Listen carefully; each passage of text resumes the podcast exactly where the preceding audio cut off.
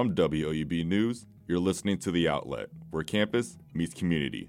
I'm Caleb McCleskey. Each week on The Outlet, we bring you stories from Southeast Ohio. This week on The Outlet, big changes could be coming to Uptown Athens to make it easier for everyone to get around. As you can just tell by looking, just visually, it's some of the worst, like, major pedestrian intersections in, in Ohio. And fall sports at Ohio University are showing out in early Mid American Conference competition. These stories and more right here on The Outlet. The city of Athens might be seeing changes to its city streets. Outlet reporter Jack Green spoke with Athens city officials about how this project could make improvements for the community.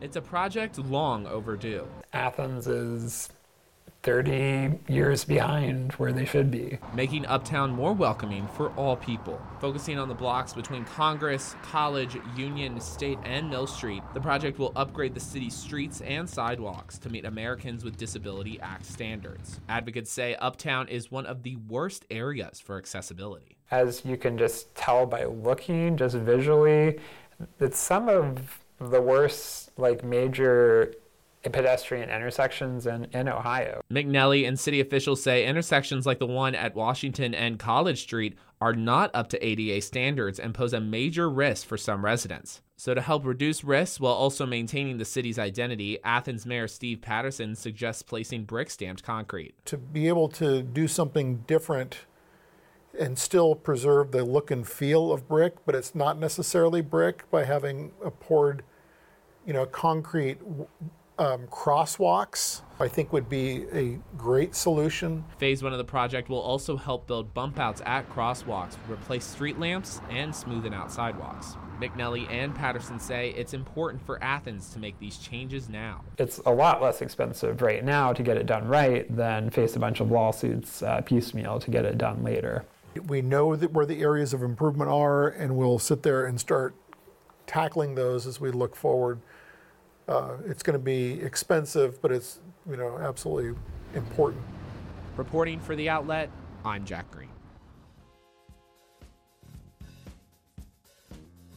Fall weather is starting to make way into southeast Ohio. We sat down with WOUB lead forecaster Emily Dietz to talk about some ways that residents in the area can prepare for the cooler weeks ahead. So, Emily, fall just happened on Saturday. So, what are some things that the people in Southeast Ohio can kind of expect for the next few months? Yeah, so first off, we started, we actually had some cloudy weather, which a lot of people associate with fall, and I, I do a lot. And that was really due to uh, Tropical Storm Ophelia. That kind of rolled in, giving us some cloudy weather. And now we've got a lot developing over to our west, giving us some more clouds. Uh, but for the next couple of months, actually next week, we're going to see a little bit of a rise in temperature, even later this week. Uh, but that'll slowly be going back down as we move into October because you know the sun isn't going to be out as long, so we won't see as much uh, warm temperatures going on or anything like that. And then we're also going to be uh, the way the planet just sort of shifts around, you know, rotating around the sun. You know, we're going to be uh, shorter days, which is also going to be putting us, tilting us away from the sun, so just not as much heat as well. So that's kind of what we can expect going into fall, and uh, leaves will start changing here soon, which I know I'm looking forward to. Oh, yeah, me too. And I can't wait till I go back home sooner or later and kind of go back to the pumpkin patches that we have, the mm-hmm. apple orchards, being able to pick those. But I mean, kind of continuing off of that, I know it's been We've had some pop up showers too. Am I correct on that? Yeah, that's correct. We really started seeing them um, this past weekend. You know, Saturday was kind of nice, off and on with that cloudy weather, but Sunday it was just really overcast. And I think Monday, so that's when we started to see. I know I walk into class, I was like, oh, it's misting outside, and that's not that fun. And then the afternoon is a bit more of a shower, but by the evening it started to wrap up a little bit too. But we're expecting more rain to come this week uh, especially on Thursday. That's looking like a full day of showers and even some possible thunderstorms going on as well. But we're not looking at anything severe, so that'll be nice. But yeah, definitely some rainy weather, and that's coming off of a hot week as well. I mean, just two weeks ago, especially when school started for us, we were looking at a hot week, and I know I didn't really particularly enjoy that. So having this kind of cooler weather and especially that rain-cooled air, it's really a good and w- good way to end September and roll into October here soon. Yeah, and then speaking of hurricanes, what are the top hurricane names for next season, actually? Yes, we were looking at that earlier, and I think one of my favorite ones has to be Debbie. I mean, uh, that one's just a goofy name for me, and Milton especially. I just those names are just really, really characteristic, you know. So we'll see uh, if those get used at all next year. I'm sure they will. We see a lot of tropical storms pop up, and that's usually when they get their names. But I don't know if you've gotten the chance to take a look, take a look at the list at all, and see any ones that really just really pop out to you and that you kind of particularly enjoy either. I think Oscar is really just one of those, and maybe Joyce is a good one. Kirk, that's Yeah. that's a good one A too. classic. Yeah, so it's really interesting too with these names. Is typically we see those earlier names with the A's, B's, and C's. Those typically aren't associated with those major hurricanes that we see just because they're so early in the season and not a lot of time to develop because peak hurricane season actually happens in September. Um, those fall seasons, since you have a little bit of a warm ocean in the beginning of the summer, June 1st marks that beginning of hurricane season. Uh, so the oceans aren't at their peak heat yet. I mean, they're still warm enough that you can have that sort of uh, system moving about, but then they really start to warm up since you have a lot of that summertime heat to really develop, and that's why we see so many of these major storms happen uh, in the later part of the alphabet or middle to late part, or, part of the alphabet. Um, with those warmer ocean currents going as well. So, September and October is typically peak for those times. Ohio University fall sports are starting to find their groove into MAC play. Sports Director Aiden Crowley and Associate Sports Director Maria Manessi join us now to talk Bobcat football, soccer, and volleyball. So, Aiden, I'm going to start with you. OU just went to BG over the weekend. You and Maria were both there. Kind of tell me about how that game went. Well, Caleb, head coach Tim Albin called it one of the most impressive and dominant first halves he's ever seen in his time at Ohio football. And that's a guy who's been around the program for a while. So you know when someone says something like that, you had a pretty good day in the office. I mean, they went out there and set the tone early. They ended the first half up 31 to nothing. They ended up coasting to a 38 to 7 victory, and it was all sides of the ball. I mean, the defense came out as they have been the entire year, just causing mayhem. Uh, Keye Thompson had a 71 yard scoop and score in this game. Curtis Rourke throwing two touchdowns for 50 in his career. I mean, anything that could go right for this Ohio Bobcat team went right. And when speaking with Keye Thompson after the game, I asked him what kind of message this sends to the rest of the MAC when you go out there and you win the way you did against another MAC East team on the road to start MAC play. And he just said that this isn't the same Ohio Bobcats. They're coming in with a mission and nothing's going to get in their way. And right now, it doesn't look like anything can get in their way. It's one of those moments where it feels like an immovable force is just coming down this max schedule and they'll have to wait a week. You know, I know those guys are eager, but they have a bye week coming up, so we'll get the guys healthy. Hopefully, some guys got banged up at BG, um, but overall, just an extremely dominant victory, Maria.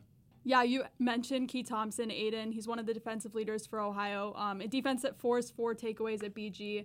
Um, just really exciting. It felt like so much was happening, um, especially in that first half that you had mentioned. There was both offense and defense just was rolling for them. It's really exciting, especially with what they were able to do the week prior against Iowa State, holding them in the run game. Just what they've been able to do um, early in the season is just really, really exciting for them. They've been super dominant. Yeah, through these first five weeks, Maria, you kind of mentioned it. It it felt like the offense hasn't really gotten going, at least the way we saw them last year. Obviously, a little bit of that is attributed to the injuries that they've mm-hmm. experienced. Curtis Rourke has missed a couple games.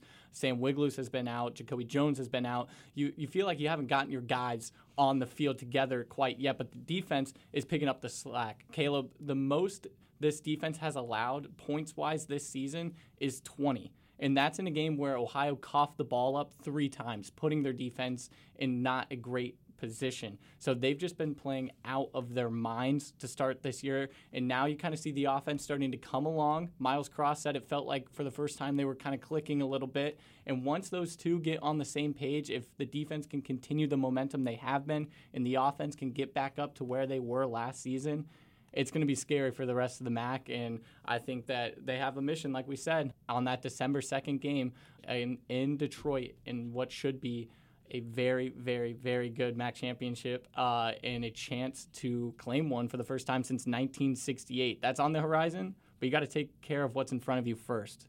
Yeah, and speaking of what's coming up first, Maria, I'm going to ask you, what is up next for this Bobcat football team?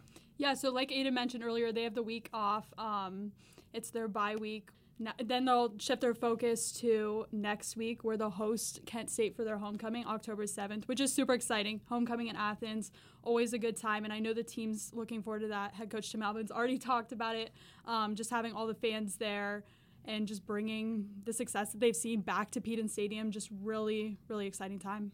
It's also a chance for them to bounce back in a big way against a Kent State team that beat them last year in overtime. I know that kind of stung for them. Their one MAC loss of the season came on the road. It's not the same Kent State team that we saw from last year. They're l- losing a lot of different parts. The most notable transfer that they had, Dante Cephas, going over to Penn State University and doing his thing there. Um, so Pe- Kent State kind of take a step back, but that doesn't mean anything for this Ohio team. They still just have to beat the opponent that's in front of them. And like Maria mentioned, October 7th, that's the Kent State Golden Flashes. So now to transition over to soccer, they just started their conference play a few weeks ago. They lost to Kent State first, but they got their first win against Buffalo. Maria, I'm going to go to you first.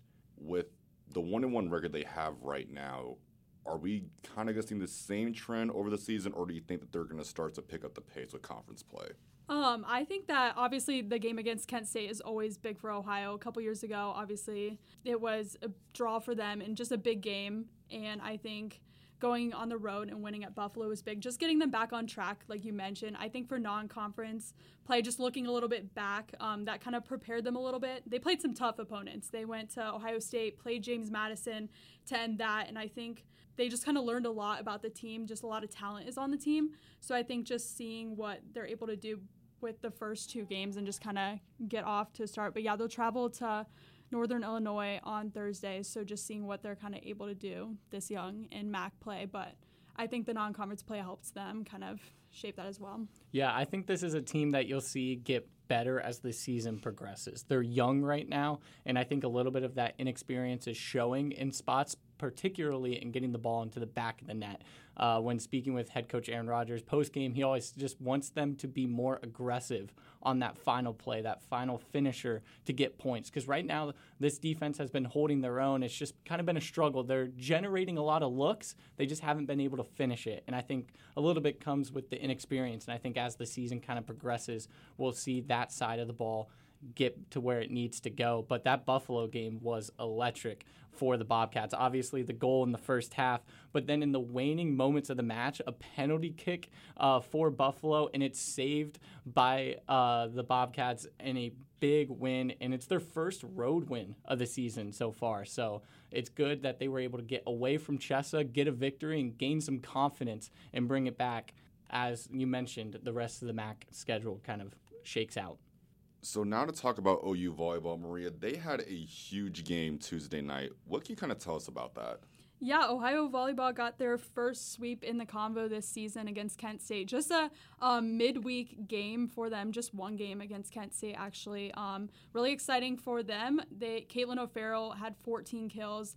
She's always killing it out there. Um, she's continuing to lead the Bobcats this season. Um, but it just seems like they're kind of finding their flow when head coach Jeff Carlson explaining post game. Just that's a big thing that he's kind of um, told them. Just when in that third set, just finding ways to finish, I think has been um, their biggest thing. Just as this MAC plays begun, they split their series with Akron over the um, weekend. So just kind of finding um, their flow with things. But yeah, a big win for them in the convo. Yeah, that was one of the things I took away from Carlson's words after the match. It, he said that this team feels like they are ready to win. It, they just have to get there. And he, one of the things he said was, winning is hard. You know, people take it for granted a lot, but finding a way to put a team away is really hard. And I think this volleyball team is learning that. And as we saw on Tuesday night, they kind of figured it out a little bit maybe and Caitlin O'Farrell maybe was the answer because like Maria mentioned she's a beast all the time on the court um, so we'll be interested to see if they can continue that momentum and continue to find ways to win um, and that will set them apart in MAC play. Yeah, and a big series on the 29th and 30th with Buffalo, which is what they look ahead to next. I know Caitlin had talked about that a little post game too. It's a big series for them. Um, obviously, traveling to Buffalo is not going to be easy, but they know that they need to be ready for that series this weekend.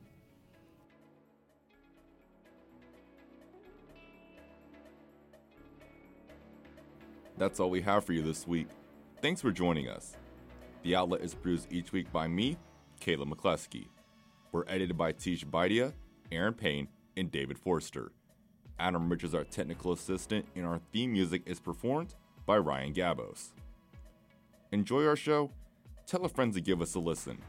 They can subscribe to the outlet on SoundCloud or Spotify, as well as Apple Podcast, or find us online at woub.org. They can follow us on Twitter at outlet underscore WOUB and Instagram at newswatch underscore WOUB. We'll be back next week with more stories from Southeast Ohio.